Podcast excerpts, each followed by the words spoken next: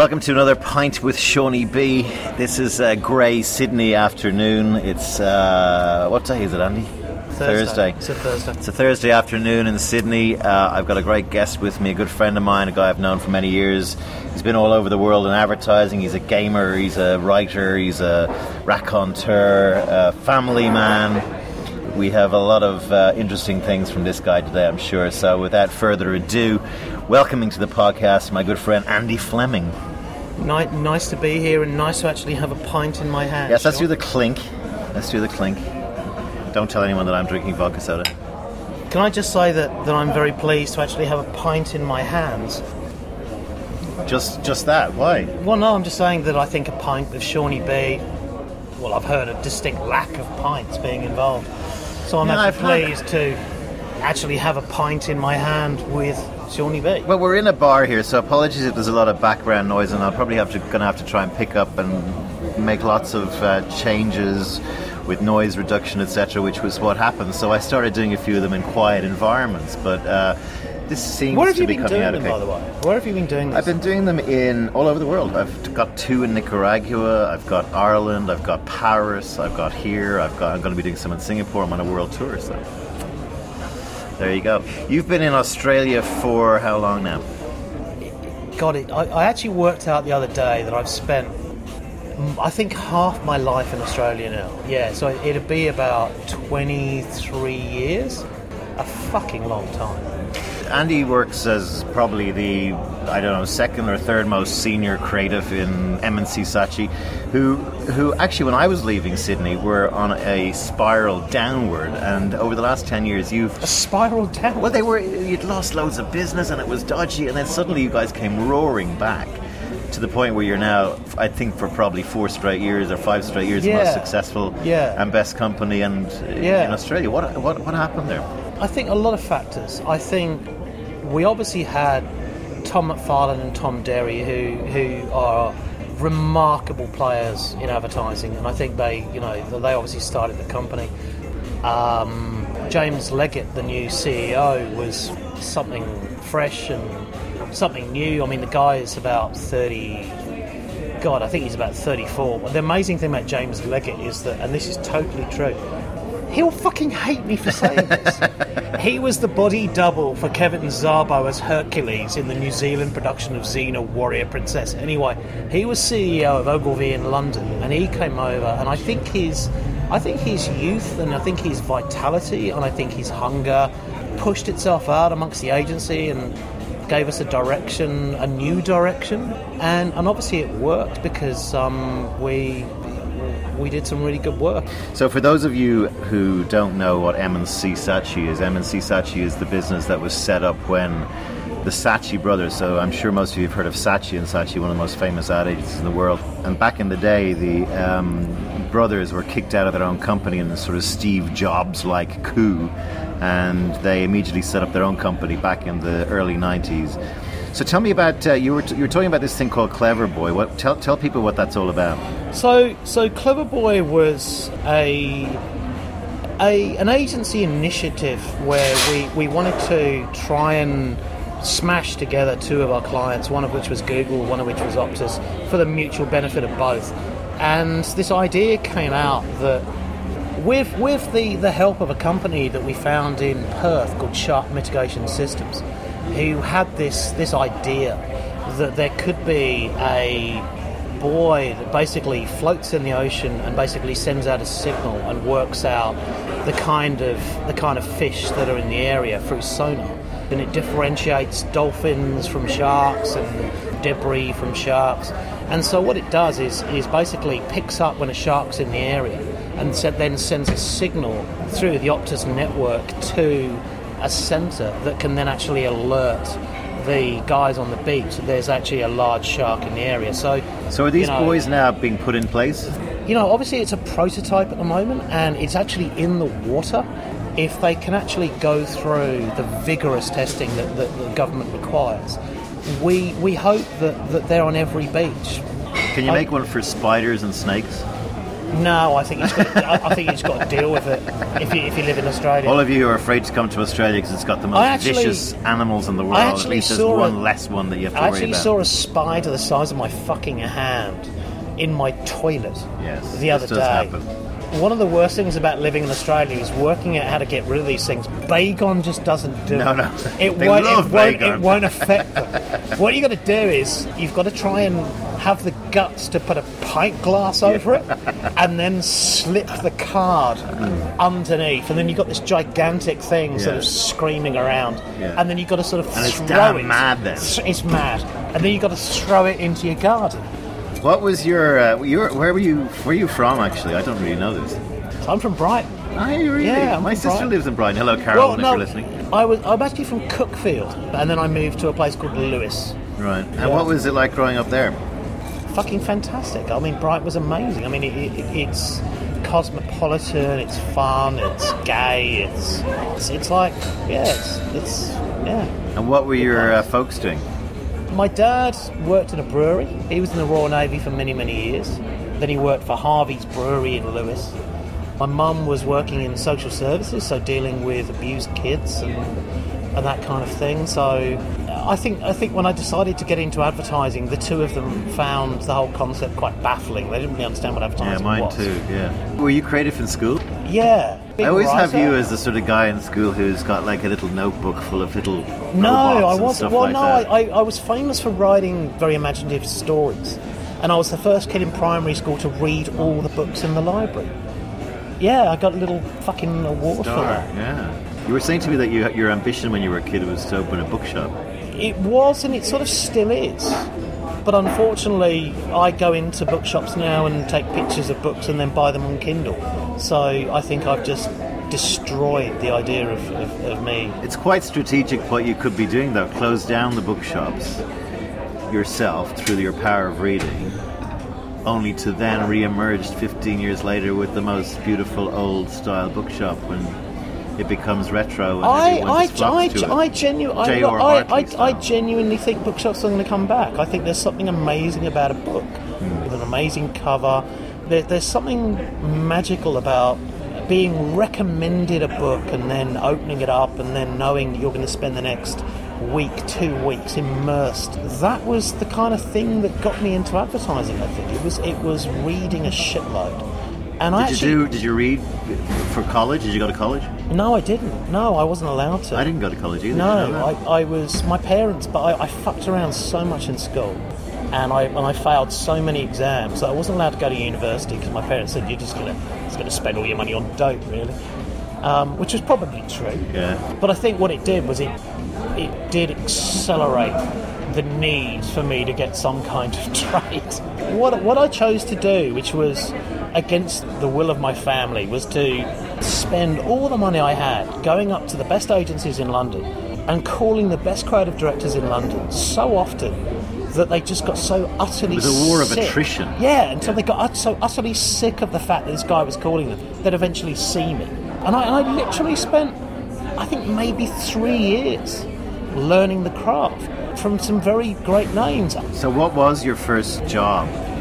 I guess it was Sydney because I don't class being a, a junior in, in London agencies as being a job. I mean, But how the hell did that work? We actually came here because England was just so shit at the time. we being who? me and Christy Peacock, my, my art director. Okay. And he moved to Australia about six months before I did, and he actually called me up. And I think I was temping at the time to make money. He called me up on the phone, and I was literally about to walk to the bus station to get a, a bus to Eastbourne and do this shitty temping job. And he said, Yeah, I'm on Bondi Beach and I'm just going off for beers and it's wonderful and it's sunny. And anyway, bye. And it was that phone call that made me go, Fuck it, I'm going to move to Australia. And, and Right. six weeks I was there. What age was that? I would have been 21, Right. okay. 22. So, were you scared doing that? No, no, I, I think I had to leave. I think England was awful. I met Christy in in Sydney in '92, and we got a job in what was then Chiat/Day Mojo. But but simply by walking in, unbeknownst to them, and essentially living at the agency. To the point where our smelly socks were hanging up on the washing I remember line. you're quite known for that because the same thing happened. No, we, well. no, we, we really did. We, I, I really did live at Mojo for a long time, and I existed. Did they know you were living? No, there? they didn't. You were like No, an I- indigent. No, they- he worked so no, hard. But what they didn't realise is we had Findus, and what it meant was that upstairs, obviously, we had this fridge freezer Fish fingers. filled with Findus, and I fucking lived off that stuff. And they had a microwave, Yeah. and they had all these Findus products that obviously the agents. so that- they just that- think that you were working really hard because you were yeah, always there? but I was existing there. Where did you sleep? Sometimes in the agency. Yeah, but where? Well, look, I, had a, I had a sofa in my office, and I, I you know, I, I, I slept there, and we, we ate there. We had we had a huge bar there, and we had these amazing meatloaf things that we Yeah. used to carve off, and so essentially, I lived off cheese, meatloaf, VB, Tea. and and Findus products that I stole from the from the freezer. What you then did move to Singapore, right? Yeah. What was that? What what, what caused that? Well, I was coming to the end of my one year work visa in, in, in Sydney and I wanted to stay, but obviously being quite young and, and having very little experience, it wasn't really on, on the cards for me to get sponsorship. So I needed to get s- something. And at the time, Hong Kong and Singapore were looking for, for, for expats. Yeah. And I went through a lot of interviews, and, and Esther Clarahan found a job for me in what was then BSB um, Singapore with um, uh, Rob Gibraltar, who, Yeah. who you've, you've interviewed. You actually were mentioned. You ended up on the cutting room floor of that uh, Oh, I really? conversation. Yeah, I was that was out of your that was because I knew I'd be talking to you anyway. So, but phenomenal, Gentleman. a phenomenal man, and um, I actually still have his letter offering me the job in in um, BSB Singapore, which was a wonderful letter. And, I And was that's where we have massive. He was the guy who took me out of Dublin really to get to join Really? him at Batey Ads. Yeah, yeah. No, So he's, he's he no, hired he's- both of us. No, he's I, I, Rob Gibraltar is is the Bill Clinton of advertising. Yeah, very good. I remember walking in on a Saturday morning once, and he was in shorts with his feet up on his desk playing a saxophone. it was amazing. He was he was absolutely fucking amazing. this guy was, was legendary. I love Rob Gibraltar. Being 22, 23, and moving from Australia, England, into Asia, you know, with no friends, no family, it's, it's a huge fucking thing. Yeah. And you you sort of need a support network, but you don't really have it. And I'm thrown into this in this into this complete alien culture, which I fell in love with very very quickly. I, Yeah. adore, I adored Singapore, Yeah. and I still do. My wife's Singaporean. So I, you met I her on that trip, did you? Pardon? You met her on that. I met her. Yeah, I, I did. I met my wife as well. She was a suit in in, in BSB.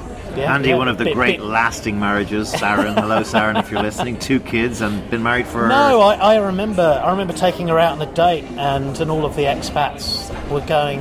Did you just go out on a date with Sarah? You motherfucker! and and I oh, yeah, no, she was she was the best looking girl in the agency, and I managed to get on a go out on a date with her. In fact, I remember our first date because I said at the end of the date.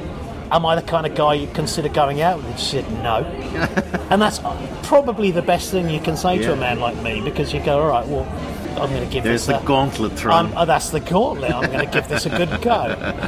No, I adore. I, I, Um, I and, but adore- you got you guys met up there, and then you came back here, got married. You've got two lovely kids, and you've been pretty much here since, right? Yeah, yeah. Um, apart from the advertising piece, you're also a guy who I would say, of all my friends, is probably the guy who has his finger and always had probably most on culture. Uh, you used to complain when I was here back in when we were friends back here in the late '90s, early thousands about how difficult it was to get hold of the comedy that we both love and you know the latest shows. Yeah. Yeah. Tell me a little bit about your whole interest in. You're also a gamer. You, you, you if, if anyone wants to know anything about what's going to happen next, Andy's the guy to ask. Because I want to talk about that on this podcast. I think I have this. I, I used to teach award school for many years.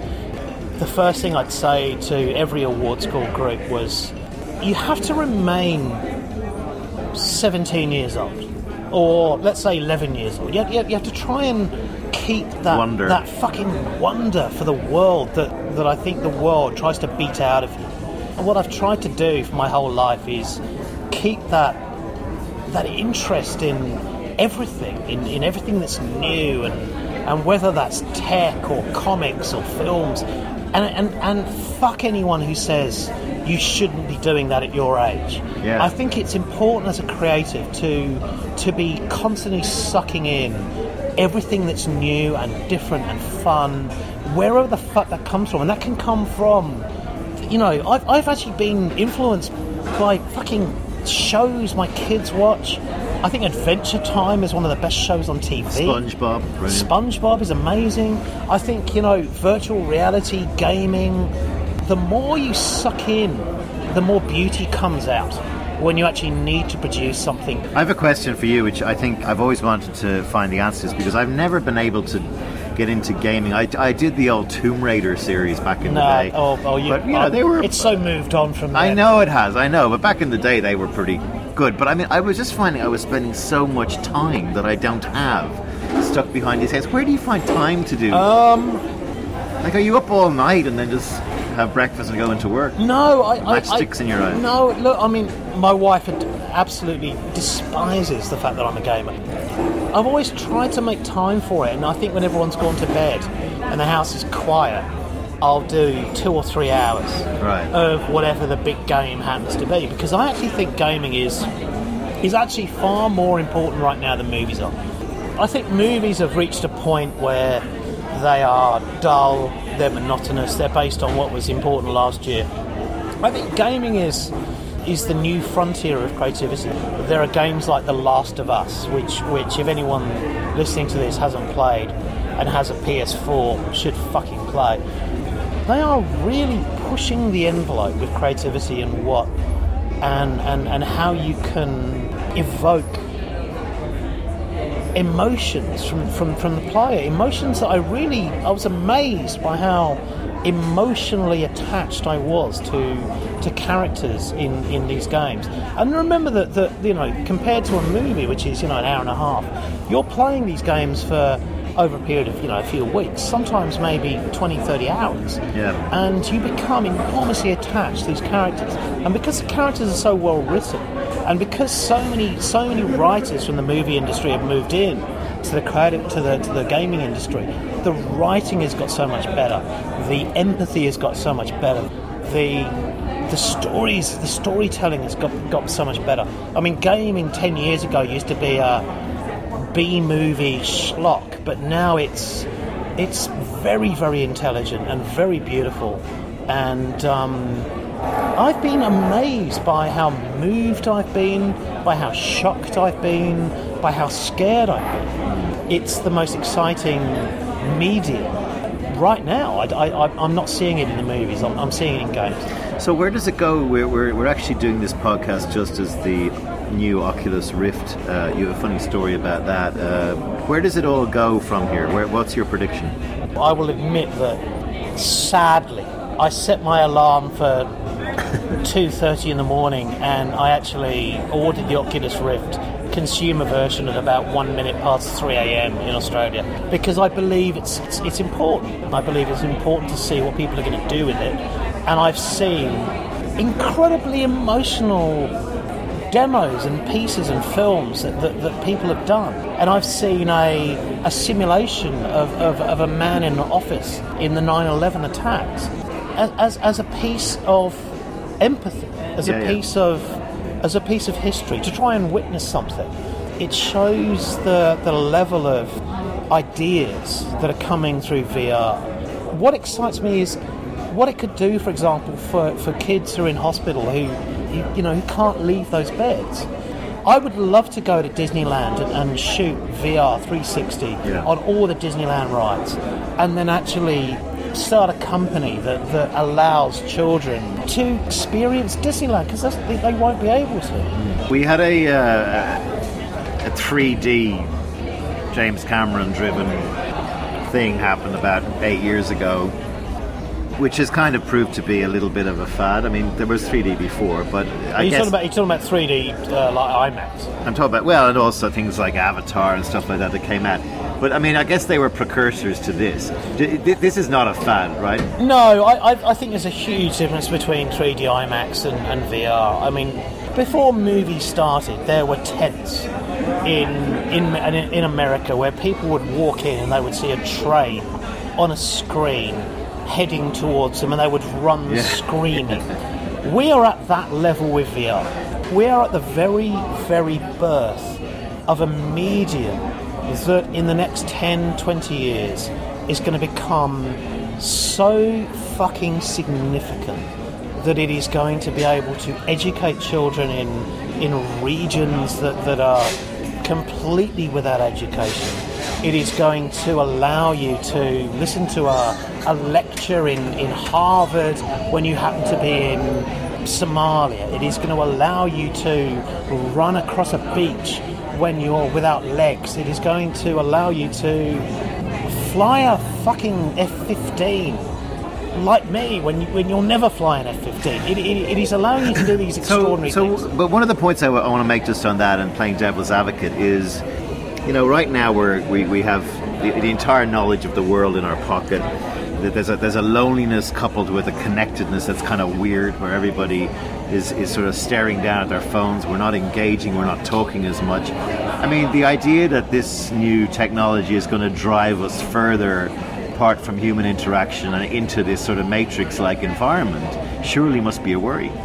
That's a very, very difficult question. Have we moved from a social society to an insular society? I think we only have to look to any street in any, in any, you know, wherever you're listening to this podcast, walk out onto the street and, and, and see people looking at their phones. I mean, we are becoming distant from each other. I, I, I do, I do agree with that, and I think one of the scariest things that, that I can see, and I can actually see it right here, right now, is is couples sitting down together, but instead of communicating, they're looking at their phones. Technology has got between us. It absolutely has. But I do like to think that, that VR, and I think I think one of the reasons that Facebook invested so much money in Oculus is that Facebook realized very cleverly that what Facebook does is it's connected me to people that you know I went to school with, Yeah, I work with. Yeah. It, it means that we're this, we, you know, we're this society, but but our connection is based on likes and little comments and little fucking yeah, I like that too.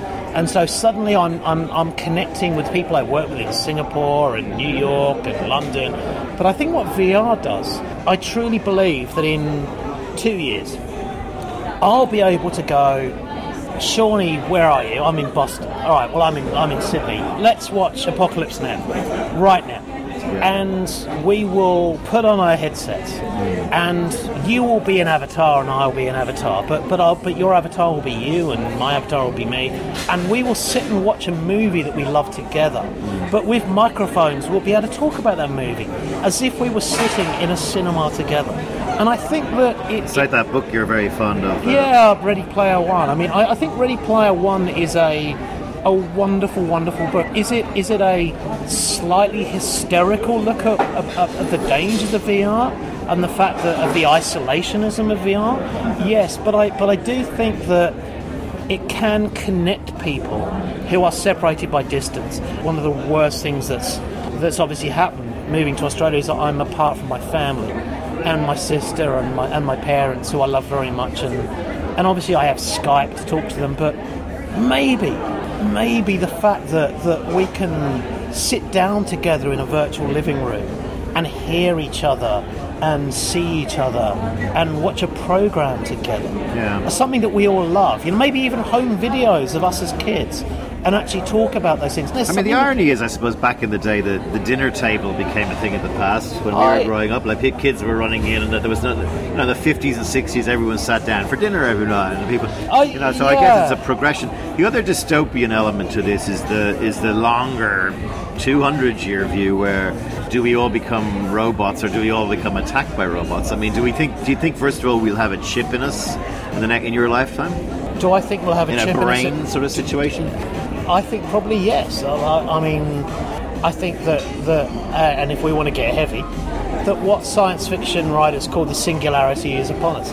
I think the singularity, which is the, which is basically the moment when AI becomes self-aware, and you know, for all you fans of Terminator, self-awareness, and then everything, everything went to shit. I think the singularity is within maybe 10, 15 years, and that, it, and and I think people like Stephen Hawking are very concerned about that because it's such an unknown quantity. What does that mean? What does that mean when a, when a being becomes sentient, when a being becomes aware of what it is? I don't think we're fully. I think we're, we're, we're smashing into technology we don't quite understand. So, in answer to the question, do I think we'll have microchips? I, I don't know. I mean, I mean, I'll give you an example. I have two beautiful kids. If if someone said to me, and this is fucking, this sounds fucking terrible, but if someone said to, if a doctor said to me, we are going to put a little chip in your son and a little chip in your daughter, and it'll be painless, they'll never know. But what it means is, if they're ever abducted, we'll know where they are, and the fucking cops Right. will get them. Then I would go for it.